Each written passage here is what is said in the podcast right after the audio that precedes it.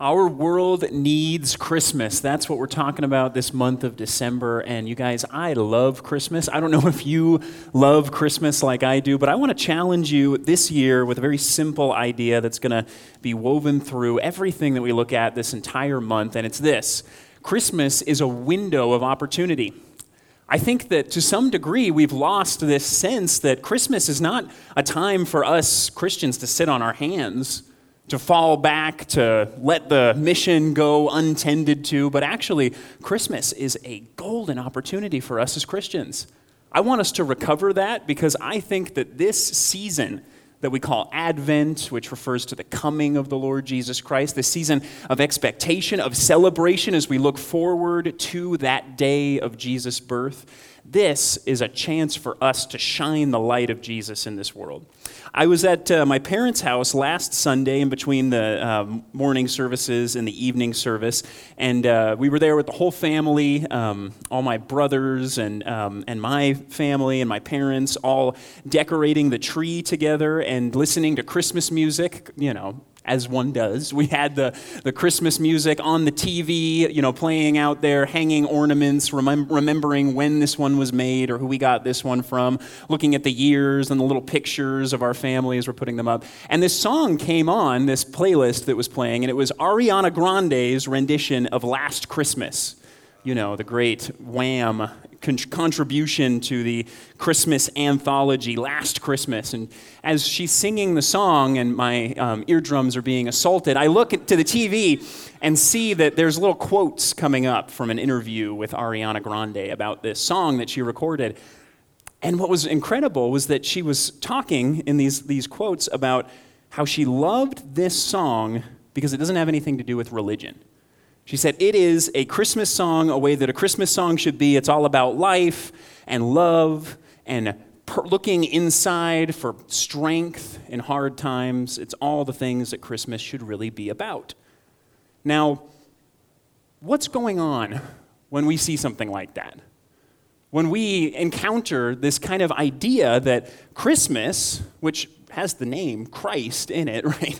That it really shouldn't be about Christ at all. It should be about something else. It should be about family and about love and about acceptance and all of those things. Well, here's really what I want us to, to think about as we go into this, this um, Our World Needs Christmas series, is that you can think about it kind of like this. On the one side, we have secular Christmas. That's not going to work. there we go. It's catching up to me. Secular Christmas is over here. And this is the, uh, the Christmas celebration that's really a festival of light. It's all about giving and family and materialism. And then over here, we have Christian Christmas. And this is the celebration of the birth of Jesus Christ. And you'll notice that I really think that as much as there's two different celebrations going on at the same time at this time of year, there really is an overlap.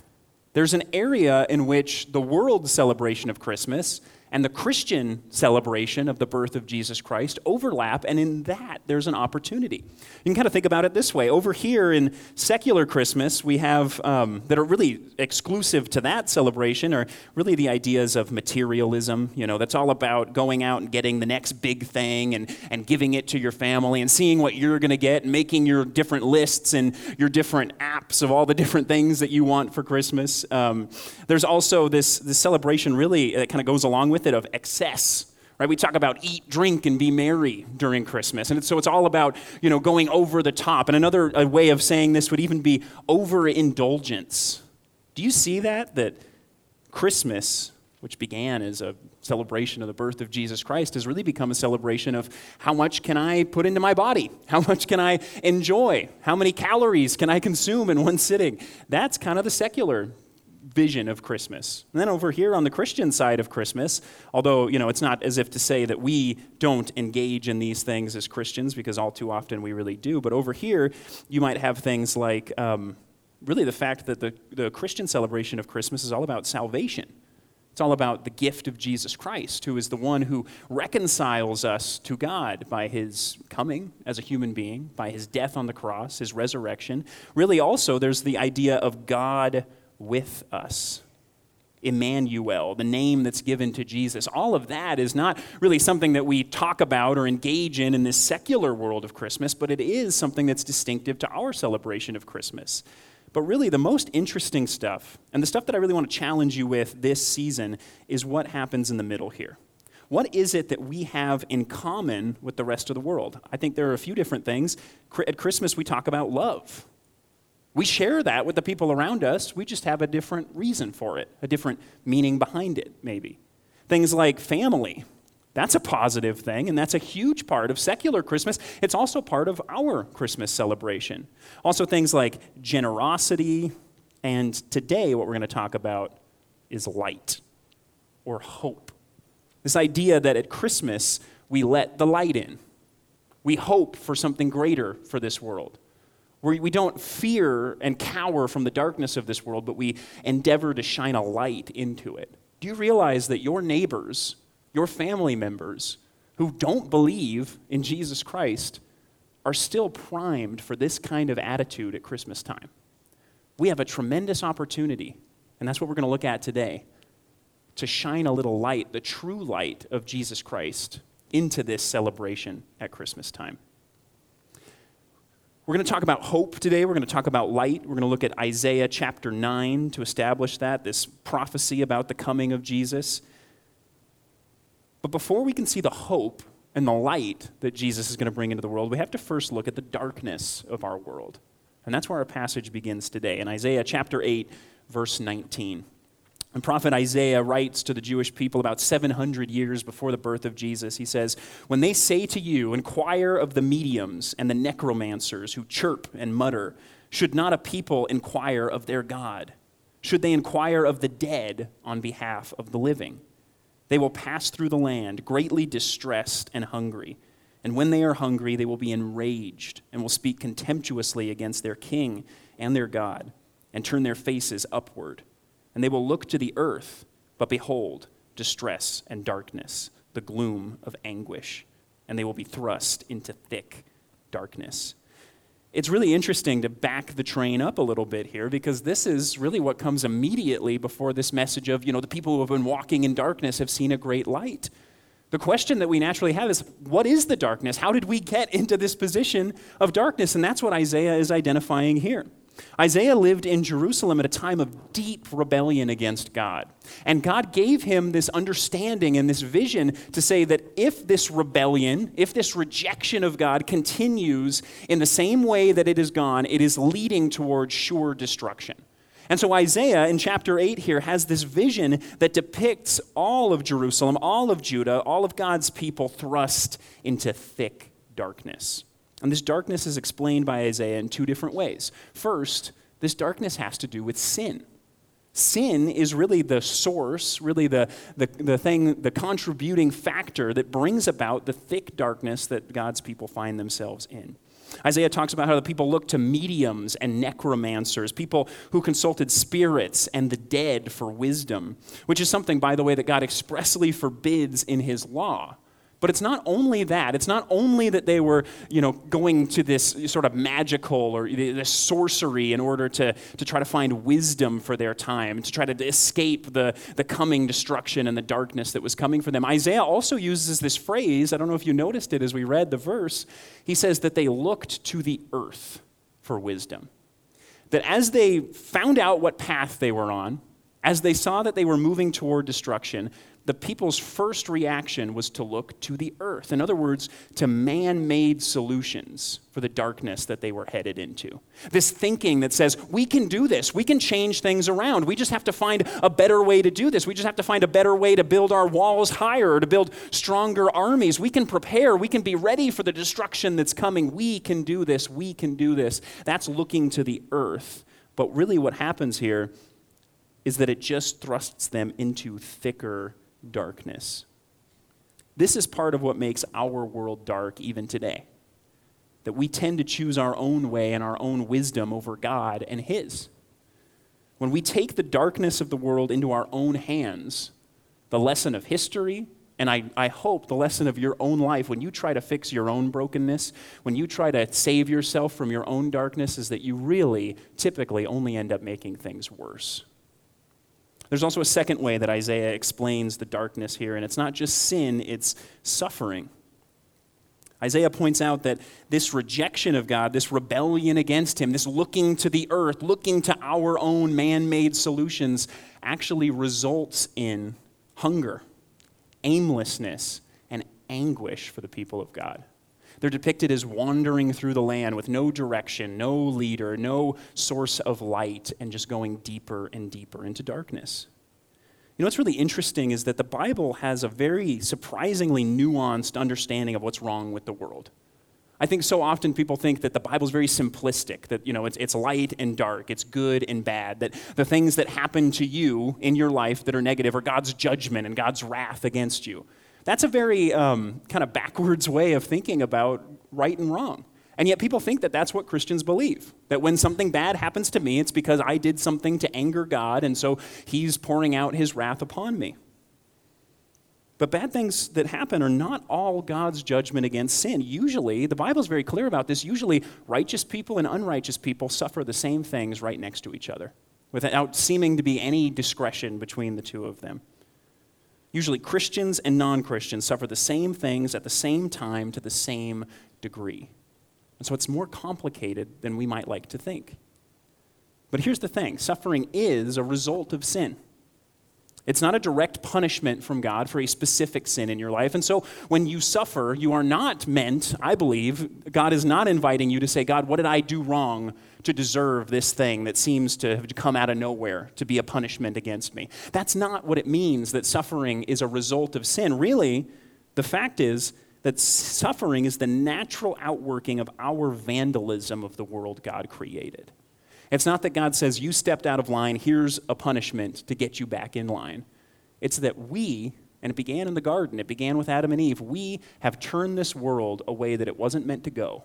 And now we deal with the consequences each and every day righteous and unrighteous, Christian and non Christian. We all suffer, and it's all because of sin. The world is sick and we made it that way. Now, I'm really glad that this isn't the end of the passage for today, and that we're not going to leave ourselves in this dark and gloomy portrait of the world that we live in. The good news in this passage is that while our world is tremendously dark, while we are like those people walking in darkness, lost in darkness, anguish, and aimless in this world, God is sending a flash of light. God is sending a flash of light to light up that darkness. Look at what he says in verse 2 The people who walked in darkness have seen a great light. Those who dwelt in a land of deep darkness, on them has light shone. What's really incredible here is that Isaiah's, the book of Isaiah, is really about two different things. If you read the whole book, you'll see that Isaiah spends a lot of time warning God's people, saying, You need to turn it around. You need to change your ways. There's destruction, there's judgment, there's punishment on the horizon. But the other part of the book of Isaiah is a message of hope to say, Look, this is coming for you, and you can turn it around. You can change. It doesn't have to be this way. But know this even if you're headed for that destruction, even if you're headed for that suffering, on the other side is the hope that God is going to vindicate you, is going to turn it all around. This verse tells us first that God intends to destroy the darkness. There's a really cool image in this one little verse here where it says that on the people living in the land of deep darkness, on them a light has shone. That word shone in, in uh, Hebrew is actually more like flashed. And so the, the mental image that Isaiah is trying to conjure up for us is that the, the people have been living in this deep, deep, kind of can't see your hand in front of your face darkness. And suddenly, in a moment of time, this glorious light flashes into it. And suddenly, it brings light. You can see everything. It's this sudden, without warning, light shining on them. The first piece of good news at Christmas is this that God was not content to allow his creation to persist in darkness forever.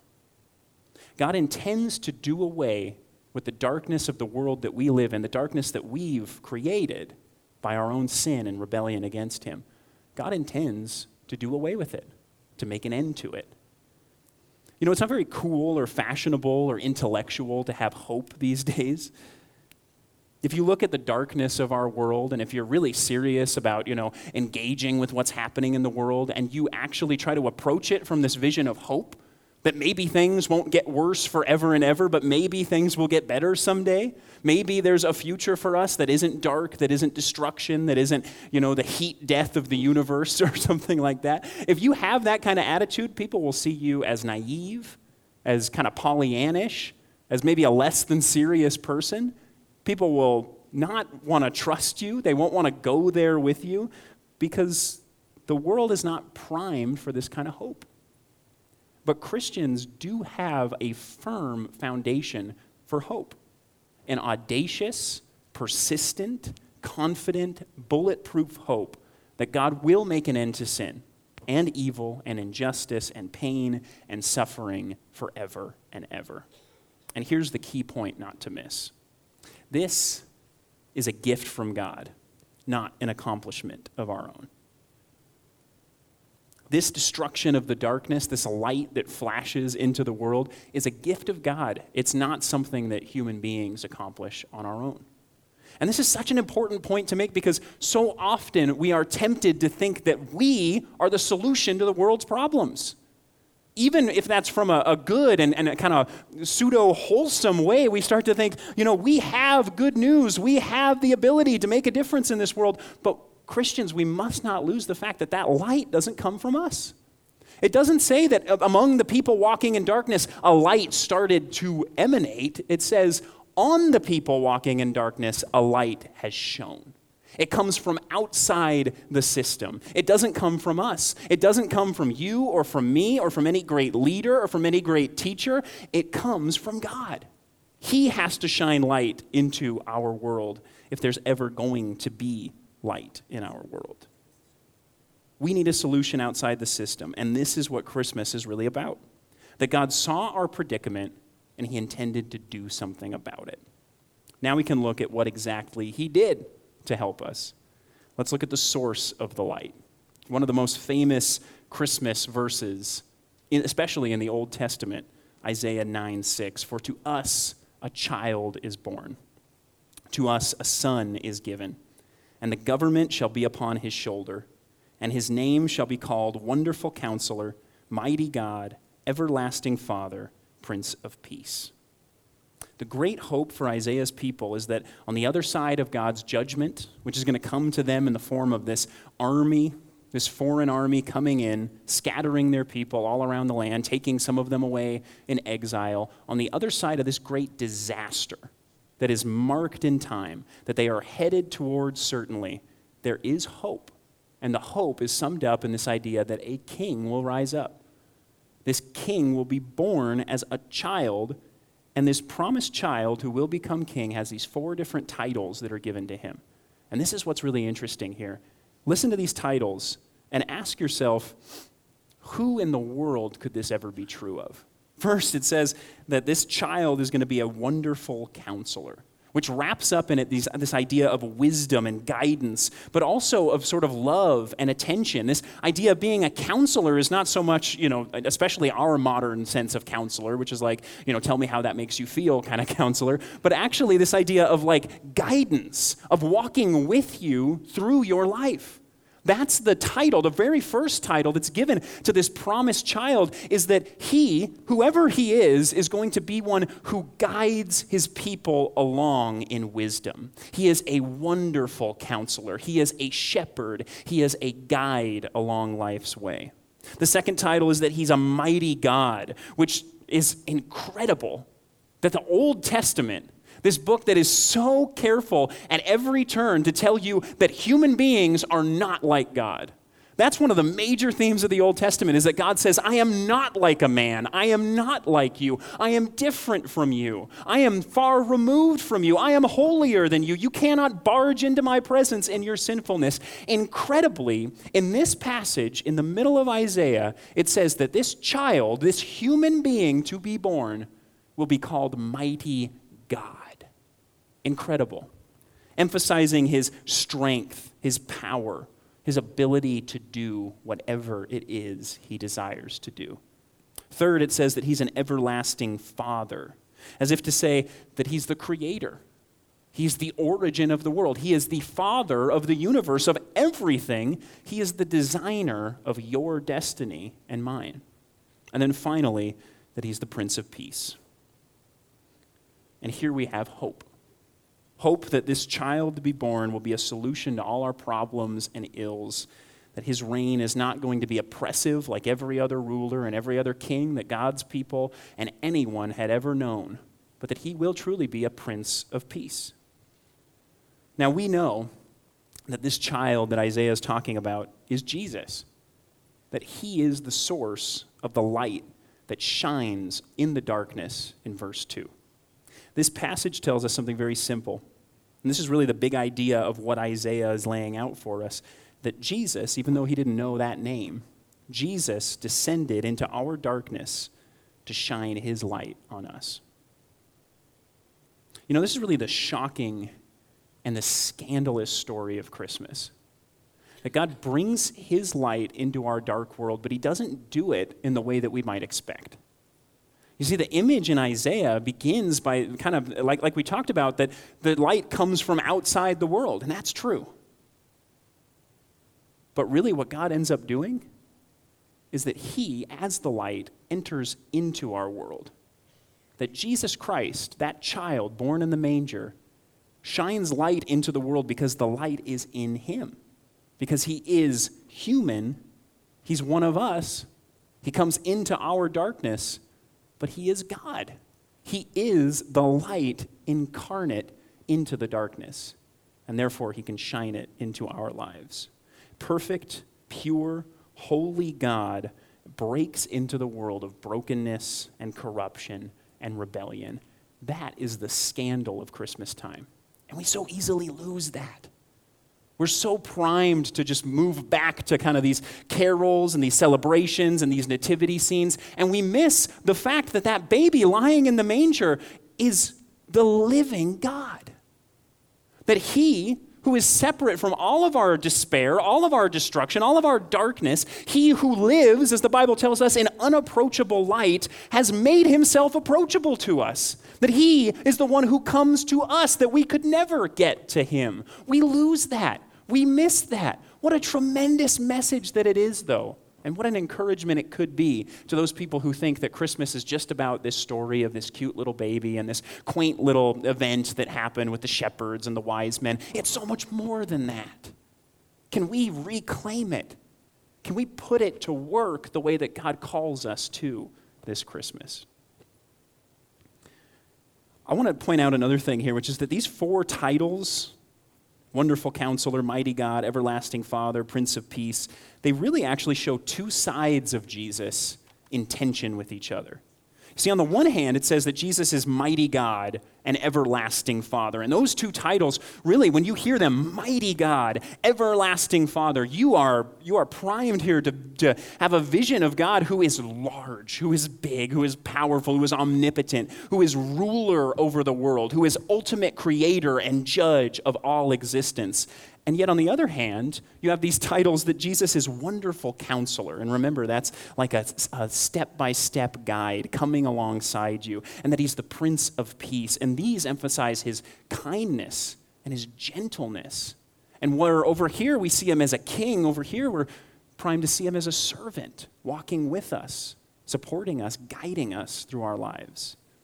So, in other words, what we have in Jesus and what Christmas tells us he is is an omnipotent and eternal God who knows what it's like to be you. To suffer, to struggle, to hurt, to feel rejected, to fear, to mourn and grieve, to be tempted, to worry, to doubt, to wonder if you're strong or brave enough, in no place do we see that more clearly than as Jesus is in the garden headed toward his death and asks God from the core of his being, if there is any other way, let this cup pass from before me. Christmas says that when you pray to God, you pray to someone who all at once is more than able to do anything you could ever ask or imagine, and yet at the same time, intimately knows your own weakness, intimately knows what it's like to be in your shoes. Only Christmas, only Jesus gives us that offer.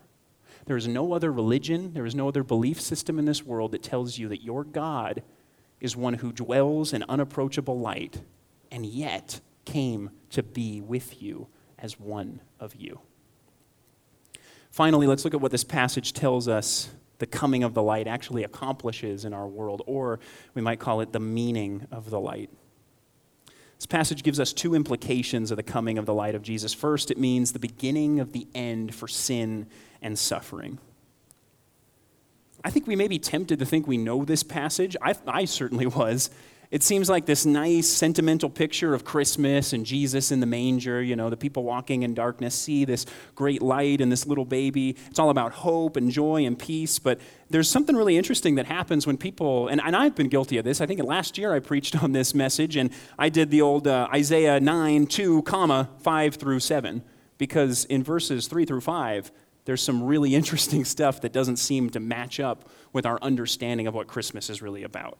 Verse 2 is the dawning of the light. Verse 6 is the child who's born to us. Verses 3 to 5 depict that this child will make an end to oppression, war, strife, and violence. Look at these verses and just imagine these being our Christmas theme verse for this year. It says, You have multiplied the nation, you have increased its joy. They rejoice before you as with joy at the harvest, as they are glad when they divide the spoil.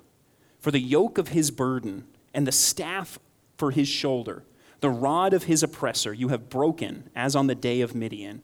For every boot of the tramping warrior in battle tumult, and every garment rolled in blood will be burned as fuel for the fire. Merry Christmas. I mean, it's incredible. it's so crazy that that's right in the middle of this, you know, sentimental little picture that we tend to have. And it changes the tone of this passage entirely.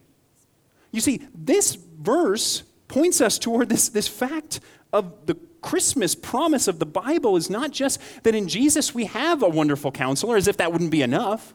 It's not just that in Jesus we have this wonderful story about the humility of God entering into our darkness and our brokenness, but the story of the Bible from the very beginning when it comes to Christmas has been about the death and destruction of death and destruction, of oppression, of strife, of warfare, of violence. That's what it means when it says every garment rolled in blood, every blood stained garment that some soldier had worn into battle will be thrown into the fire of God's glory in order to fuel it. In other words, God, through Jesus Christ, through this child, wonderful counselor, mighty God, everlasting Father, Prince of Peace, is going to turn this whole world around. And everything that's wrong with it, everything that we experience that isn't the way that it's supposed to be, is going to be thrown into that fire, which is going to fuel the glory of God in the face of Jesus Christ for all eternity. That's Christmas. Why don't we have any songs about that? Christmas is not a sentimental thing. It's not about warm hearts and good food. It's about God delivering the death blow to everything that's wrong with our world violence, oppression, pain, death, sin, rebellion. Christmas was a frontal assault on all these things, and He will bring a final end to them one day. That's why at Christmas our hearts feel that sense of hope and excitement. The thrill of hope, as one of our Christmas songs says. Why? Because it's at Christmas that we remember that all those things that ruin life in this world, all those ways in which our world is not the way that it's supposed to be, they all have an expiration date assigned to them. Only God the Father knows when that is, but it's the moment that Jesus comes back. He will bring a final end to all these things, and here's the other implication of Jesus coming on that note the promise of eternal peace. Back to the more familiar part of this passage, verse 7, it says, Of the increase of his government and of peace there will be no end. On the throne of David and over his kingdom, to establish it and to uphold it with justice and with righteousness from this time forth and forevermore. The zeal of Yahweh of hosts will do this. I want to just pause here to tell you the gospel because that's what this passage, that's especially what this verse points us to. That that baby in the manger grew up to be a man and that man, Jesus Christ, lived a perfect life, the life you and I should have lived, but never could live. He died a gruesome and violent death on a cross, the death that sinful, rebellious humanity, including you and I, deserved to die. Then he rose from the dead, he ascended into heaven, and when he returns, he will finish the work that he started. And the future of the universe, beyond that, beyond the return of Jesus Christ and his glory, is depicted all throughout the Old Testament as lions lying down with lambs, natural predators living peacefully with their prey. Christmas is a guarantee of what God intends to do in our world. It is the warning shot of the new world that God is creating through Jesus Christ. Now let's turn the page here. If Christmas is a window of opportunity, I want us to ask very seriously how can we use it to share the good news about Jesus? And so let's look at some application here, which has to do with living in the light at Christmas time. Last, uh, last week, we, uh, Rachel and I got out our artificial Christmas tree and we fluffed up all the branches and we put it together, and um, then we went and plugged it in, which is the wrong order to do those things, right? Because when we went to plug it in, this is what happened.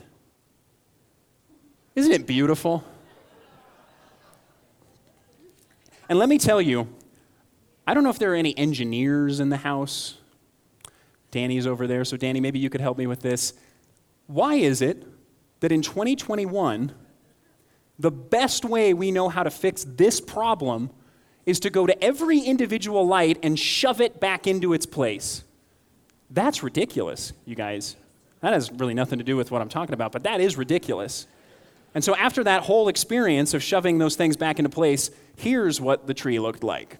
Yeah, it's the same picture. It didn't do anything.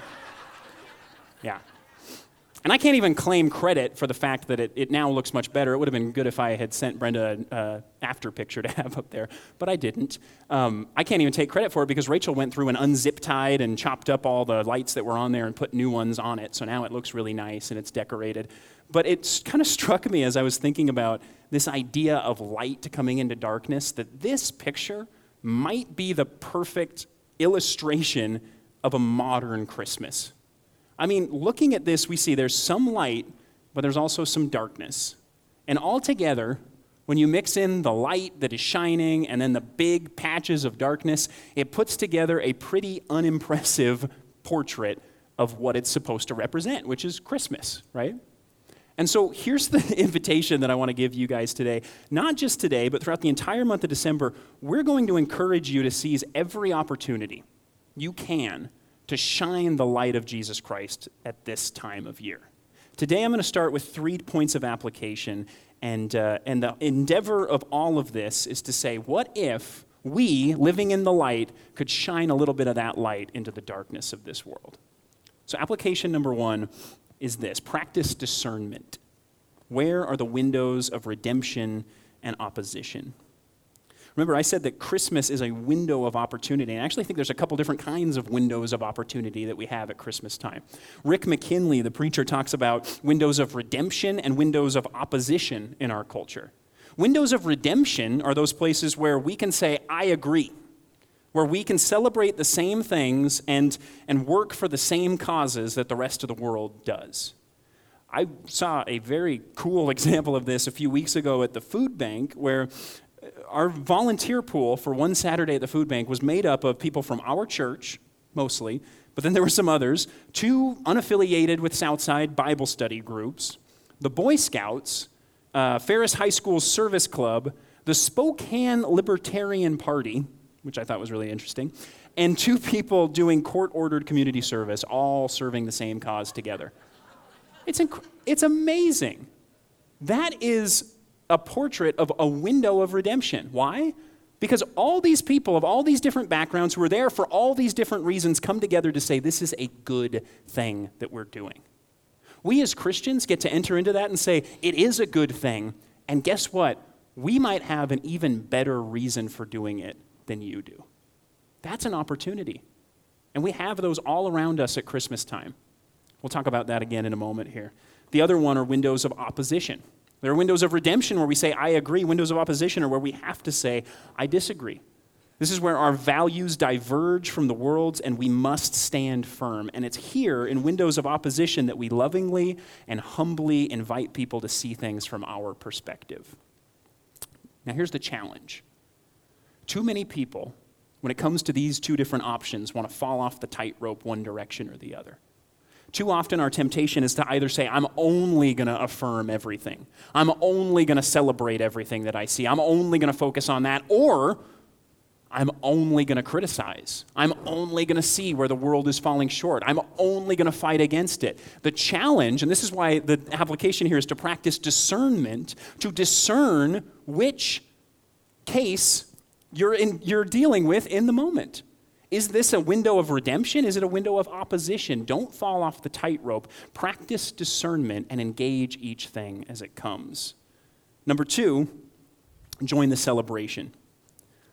I want to challenge you to acknowledge and to name the light wherever you find it. This is what we do when we find those windows of redemption. And this practice of saying, what are the things that the world is celebrating that we as Christians can say, we actually want to celebrate that too? What are the causes that the world is engaged in that where we can say we want to work for that too? But we have a different reason for it. We have a different animating force behind it. It's Jesus Christ. This practice actually goes back to the very roots of Christmas as a holiday.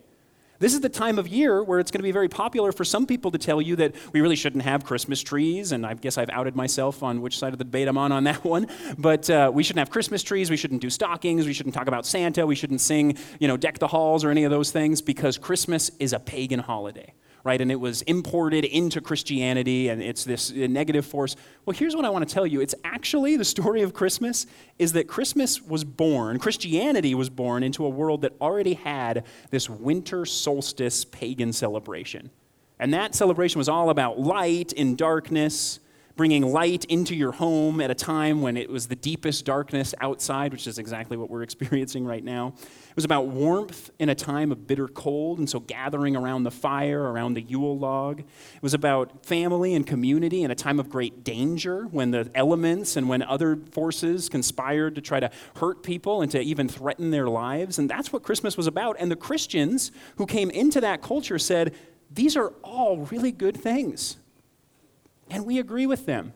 But we think we have a better reason to celebrate those things. And it's the coming of Jesus Christ at Christmas. I believe we need to recover the ability to do this today. To call what is good, good, even if someone who is evil says it's good. That's tremendously difficult because it works against our pride. We want to line up on two sides of an issue and throw things at each other. Jesus says, No, you call what is good, good, even if someone who is evil says it's good. Number three, open the window. Christmas is a window of opportunity. I want to challenge you to open the window. Show people into the light that they can't see in this world. As much as we should celebrate what we can about Christmas, there's a lot about our culture's Christmas that we cannot celebrate. Christmas in our community is all too often about materialism and excess and greed and overindulgence and self numbing. What if we did something about that this year? Let me give you a simple, easy challenge here today Christmas Eve services. We'll have three this year. The truth is, we probably won't need all of them. We could probably fit everyone into two, maybe even one, but we do this in order to spread them out to make it easier for people to get to them. And the truth is that as much as we may, especially people like me who grew up in the church, we may think that, you know, Christmas is a, is a time of year when people come to church who don't come to church the rest of the year. I want to tell you, that's not really true anymore. There may be a handful of people, but the people who are going to be here on Christmas Eve are the people who are here in this room right now. Christmas is an opportunity. And I want to put this before you today. If you assume that your neighbors know where they're going for Christmas Eve or that they have anywhere they're going to go, don't assume that. If you assume that your family is going to be excited about going to Christmas Eve with you this year, don't assume that. It's time to use this time of year, this day, which we share with the rest of our culture. It's time to use it as the opportunity that I think God is throwing it up like a nice soft pitch for us to hit out of the park. Will you invite someone to Christmas Eve with you this year? We're going to do all the hard work of telling them about Jesus. We're going to do all the hard work of explaining what Christmas is about. Can you do what may, for some of you, be even harder work of inviting them into this place to hear the good news of Jesus Christ? I want to put that challenge before you, and maybe even today, you can write down the name of someone that God is putting on your heart to invite to Christmas Eve. Write it on your notes so that you'll remember later on that the Holy Spirit, not me, not this church, not my notes, but the Holy Spirit is calling you to make a difference with this holiday this year. Will you pray with me?